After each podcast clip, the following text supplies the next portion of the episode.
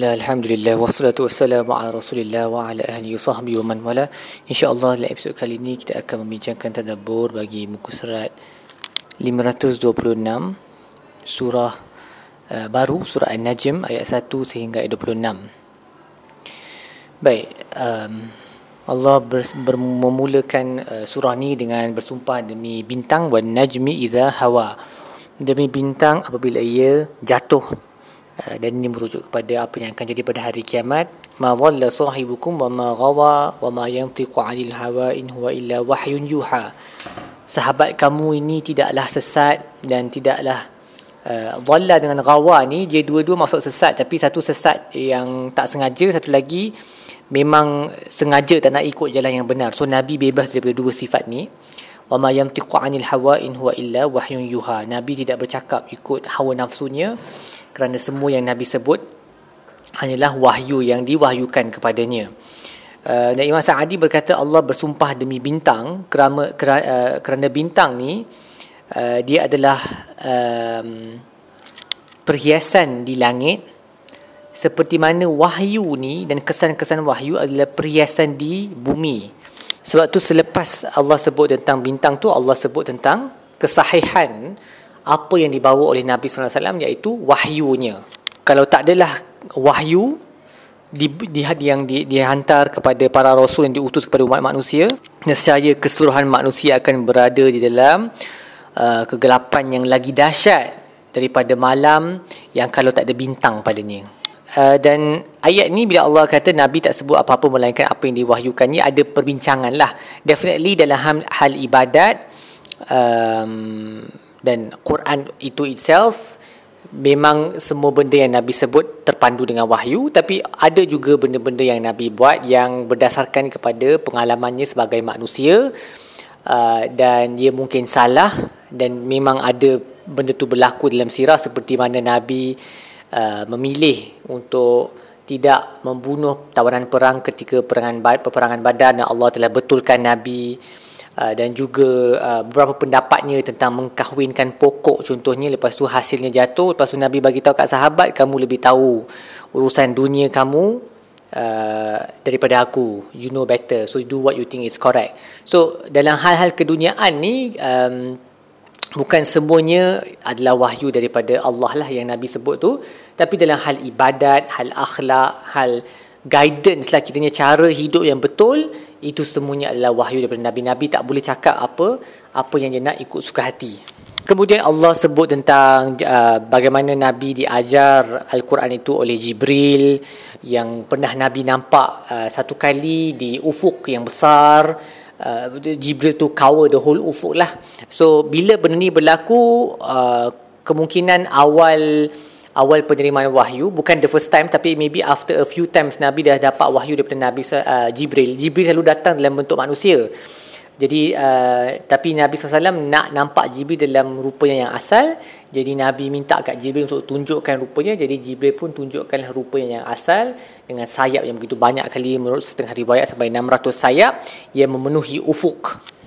Dan uh, Nabi pernah nampak Jibril juga satu lagi kali ketika naik ke Isra Mi'raj bersama dengan uh, petanda-petanda Allah ayat-ayat Allah yang lain dekat dengan Sidratul Muntaha uh, seperti uh, Sidratul Muntaha tu itself dia pokok yang uh, ditutupi dengan tutupan yang tidak diketahui kan? Sebab tu Allah sebut yaksha sidrata ma yaksha apabila menutup uh, sidrah itu apa yang menutupnya? Tak disebut apa yang ditutupnya itu. Warna-warna ke permaidan ni tak tak sebut. Supaya uh, dia kekal uh, apa misterius kepada kita um, dan juga di sana Nabi telah nampak Jibril dalam rupanya yang yang asal dan juga Nabi telah jumpa nampak um, Baitul Ma'mur. So itu yang Allah sebut laqad ra'a min ayati rabbihil kubra. Dia telah nampak petanda-petanda Tuhannya yang sangat besar dan agung bila naik ke Mi'raj.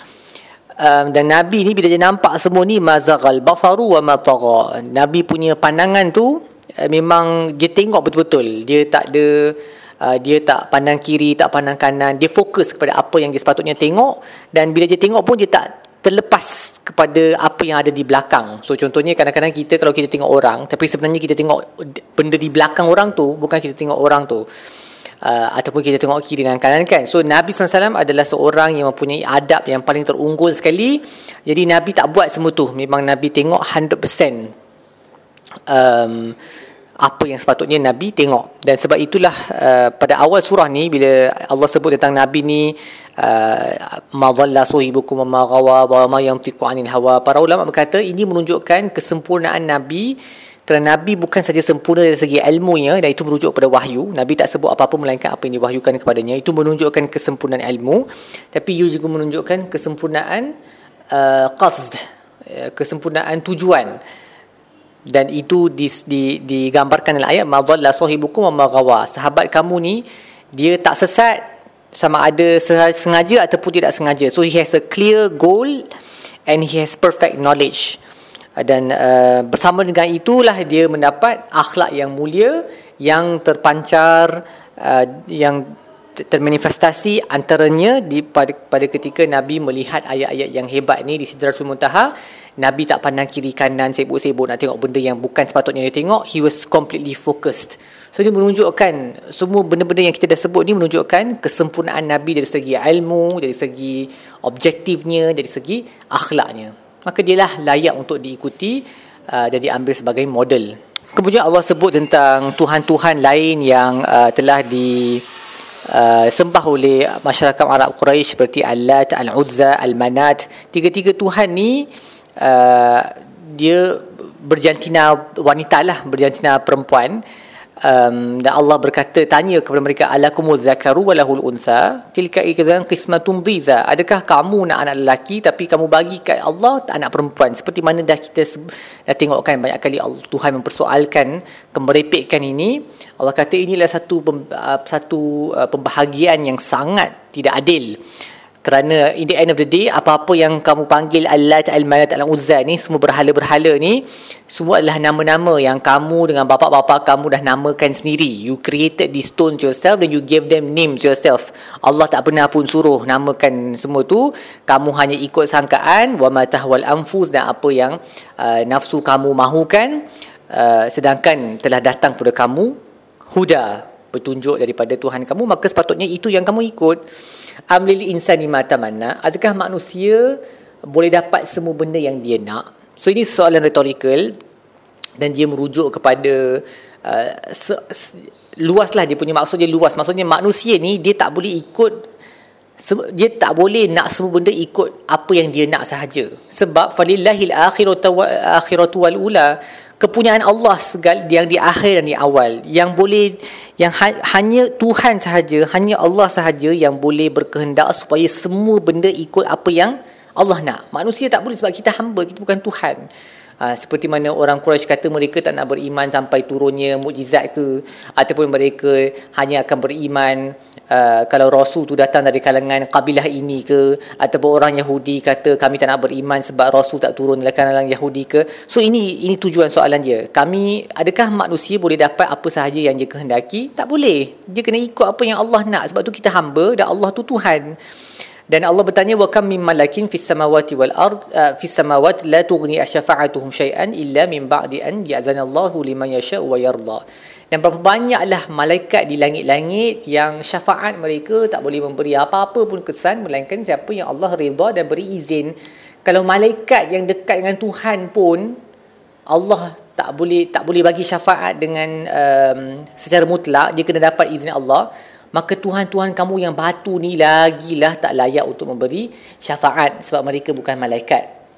Dan kita tahu kan uh, kita tengok dalam surah-surah sebelum ni orang Quraisy menganggap Tuhan-Tuhan yang mereka sembah ni sebagai syufa'a sebagai intercessors yang akan beri mereka syafaat pada hari kiamat. Jadi Allah menolak dakwaan tersebut dengan berkata malaikat pun tak boleh nak bagi Tuhan-Tuhan kamu yang batu ni yang not even real lagilah tak boleh menjadi memberi syafaat uh, pada hari kiamat nanti Baik setakat itu saya tidak perlu kita bagi muka surat ini insya-Allah kita akan sambung episod-episod yang lain. Sallallahu alaihi wasallam Muhammad wa ala alihi wasallam. Alhamdulillah rabbil alamin.